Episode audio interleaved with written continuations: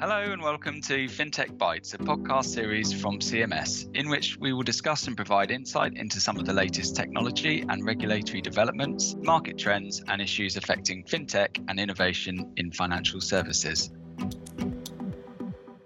Hello and welcome to this episode of the C M S FinTech Bites podcast series. My name is Yasmin Johal and I am a lawyer in the financial services team at C M S London and a member of the C M S FinTech practice group.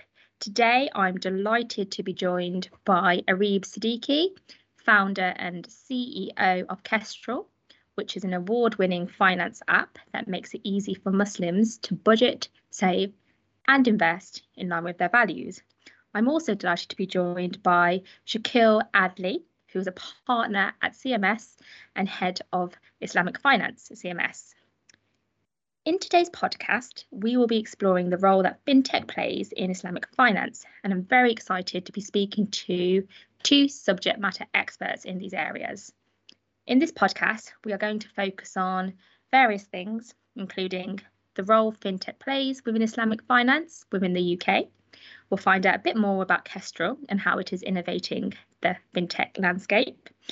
Um, and we can also find out a bit more about what we can expect in the future for the Islamic finance market and the wider E S G market. So, Shakeel, starting off with you, um, what is Islamic finance and what role does it play in the U K market?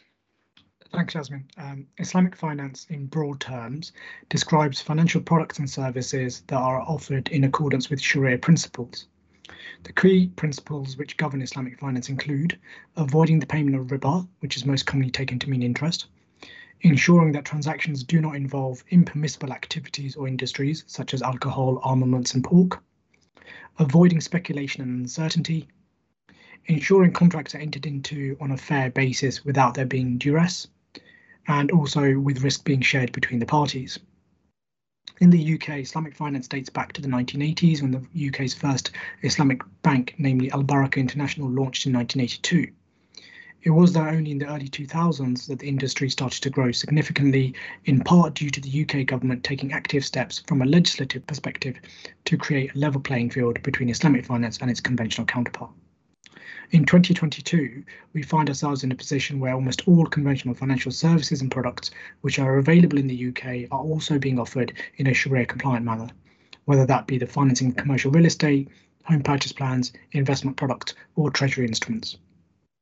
Great, that's really exciting.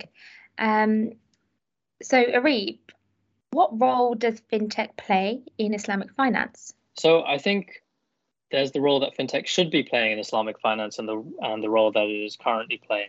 So fintech is growing in popularity and in importance throughout the conventional financial world. Unfortunately, it's taken a little bit longer for that to play into Islamic finance, uh, whereby Muslims, who are a majority, uh, a, a younger group, yeah, more than fifty percent of them being uh, below the age of, of thirty, thirty-five, uh, they inherently want a better user experience when it comes to their finances. So it's definitely growing, uh, playing a, a much larger role in the lives of Muslims all around the world, especially we're seeing that in the case of how they access investments. Um, as Muslims are, are getting uh, access to more and more disposable income, the question becomes then, how can they achieve their goals in a quicker and more timely fashion? And investing seems to be the way to go. Wahed Invest was sort of the pioneer when it comes to uh, Islamic fintech. When everyone thinks of Islamic fintech, they think of Wahed Invest, which is a, a major Islamic finance-focused robo-advisory tool, which launched uh, uh, launched about five, six years ago. They've increased their reach significantly in Southeast Asia with about one hundred fifty thousand active users today, and the popularity of other investment-related apps, including stock screening tools, is also evident. It's by far our most popular product on, on the Kestrel app today as well. Now, there's also a clear gap within the banking space, which uh, exists today. There's no clear major digital banking player which is coming to fill the space, which of course begs the question whether an Islamic digital bank is really solving a, going to solve a real customer need in any way, or whether Muslims are just happy using uh, the existing conventional banking routes. Great. That's really, really interesting. And actually, I think that's a, a, that leads me to the next question. What is Kestrel? What are you trying to achieve? Yeah, uh, so Kestrel is Uh, we call ourselves the Muslim Money App. Uh, we are a personal finance app for Muslims, helping them to grow their wealth and achieve their goals without having to compromise on their religious beliefs, which, as Shakeel talked about, involves avoiding interests and other activities deemed to be unethical. So we do that by helping Muslims uh, with every stage of the personal financial journey, from budgeting uh, to building an emergency fund, saving for their short, short-term goals, and investing for their longer-term goals. Um, it all really started a, a few years ago when uh, my good friend Dayang Tremizi asked me, when we were studying for an M B A at, at University of Cambridge together, he asked me, why don't I use an Islamic bank? Uh, he's from Malaysia, where Islamic banking is, is pretty much the norm. Uh, and the truth was, I sort of ummed and ahed and said, well, my parents signed me up for Barclays when I was sixteen, and, and you know, we don't really have a good alternative. But the truth was, I didn't really know. And that question is what led us down this journey of, you know, we're surveying one thousand five hundred Muslims in the U K to understand what their, their pain points were and what they should be doing, to ultimately launching an app which now serves thousands of Muslims in the U K and also around the world today. Oh, great. That, that's, that's really interesting. Um, and I think you mentioned about the app and the various features. So could you tell me a bit more about where Kestrel is in terms of its journey in the U K? Yeah, of course. So we also we started out with our very first product um, almost two years ago, which was our budgeting tool.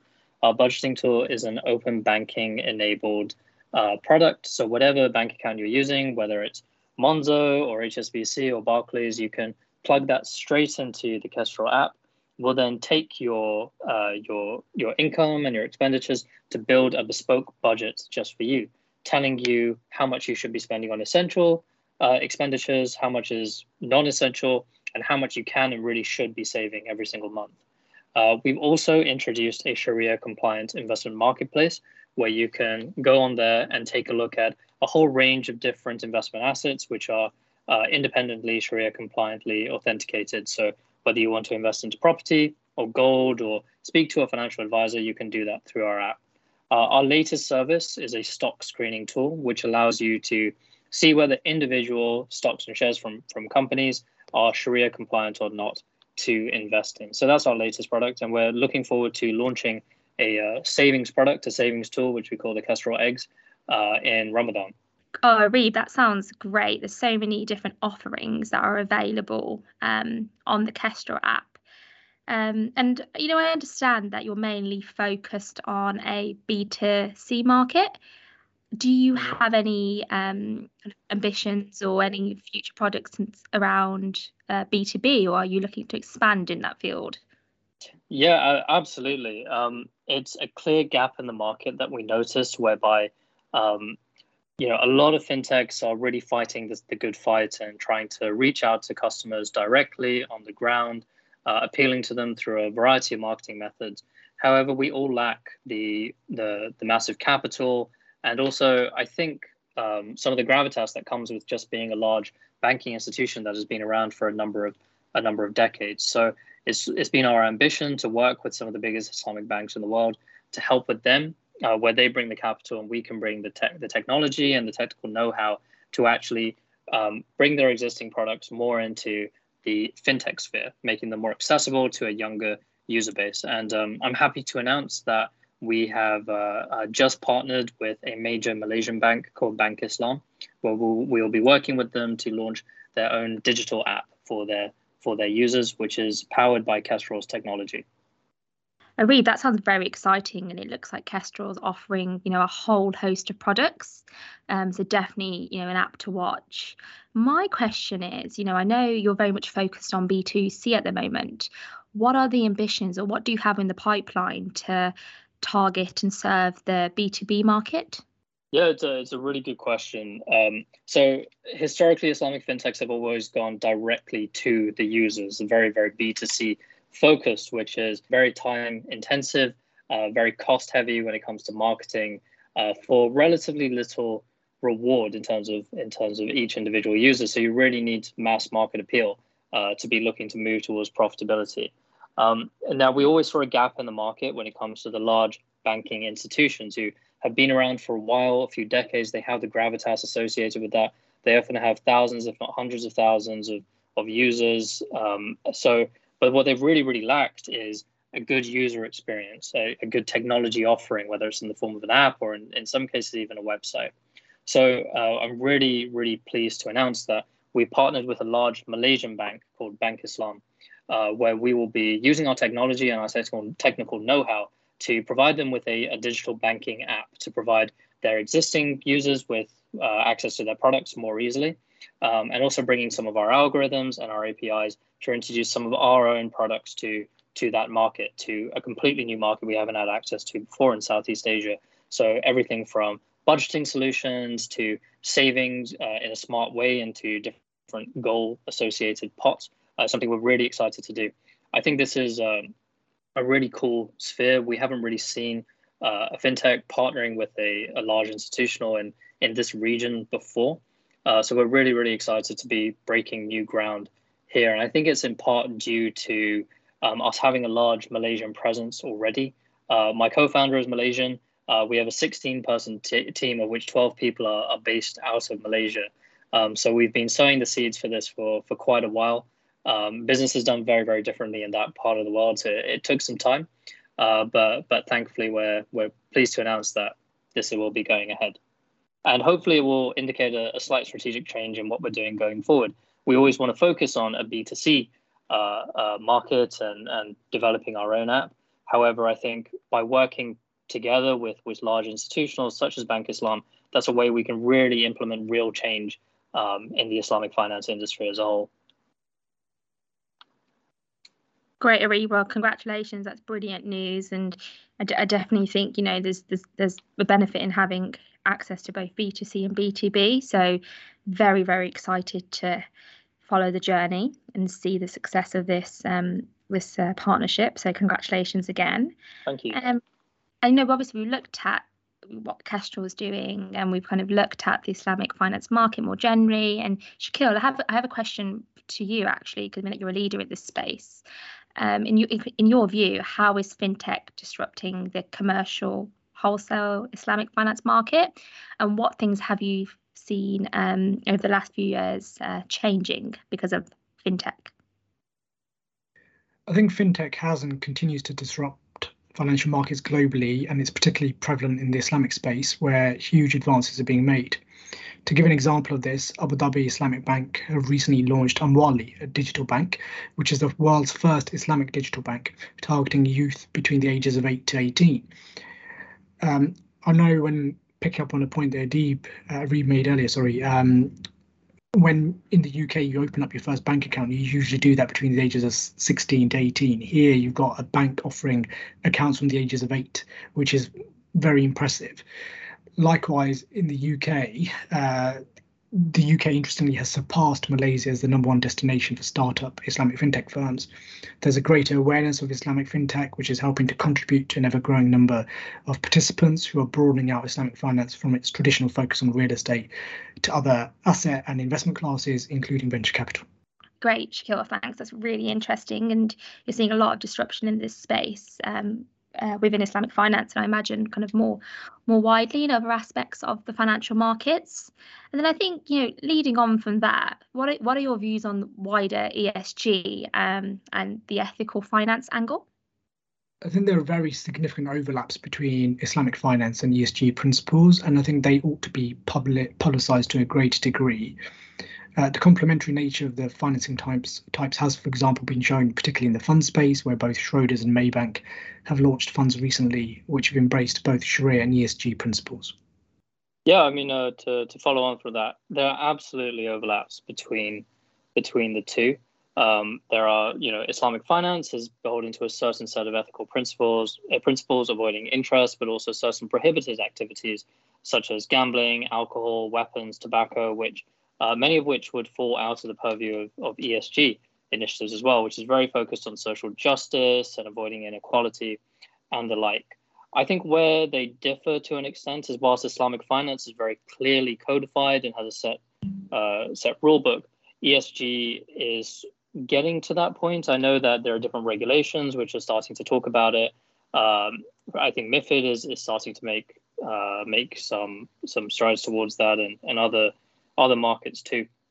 um, but it's not really as as defined as well as Islamic finance is. But I think there's a lot of learning opportunities from from both sides. I think um, from E S G, from E S G's perspective, getting a, a full set definition as to what E S G actually is uh, as a framework would be absolutely the the place to be moving towards. Uh, from what Islamic finance can actually learn from from E S G is that I think from an Islamic finance perspective, there's a big focus on box ticking almost. So for a company to be Sharia compliant to invest in, it needs to have Sharia compliant business activities, which means that it's making money uh, from Sharia compliant sources. So avoiding tobacco, weapons, that kind of thing. It also has to be um, uh, ticking the box for financial activity. So avoiding interest-bearing debt and interest-bearing investments, and certain levels of liquidity need to be avoided as well. But then there's a, another aspect which isn't really looked at right now, which is the ethical activity, whereby a company could be ticking the boxes from a business perspective and a financial perspective, but it could be running a sweatshop, which whilst it might be on the face of it, uh, Sharia compliance, it's obviously something which we need to ask ourselves as investors whether that's something we want to be associated with.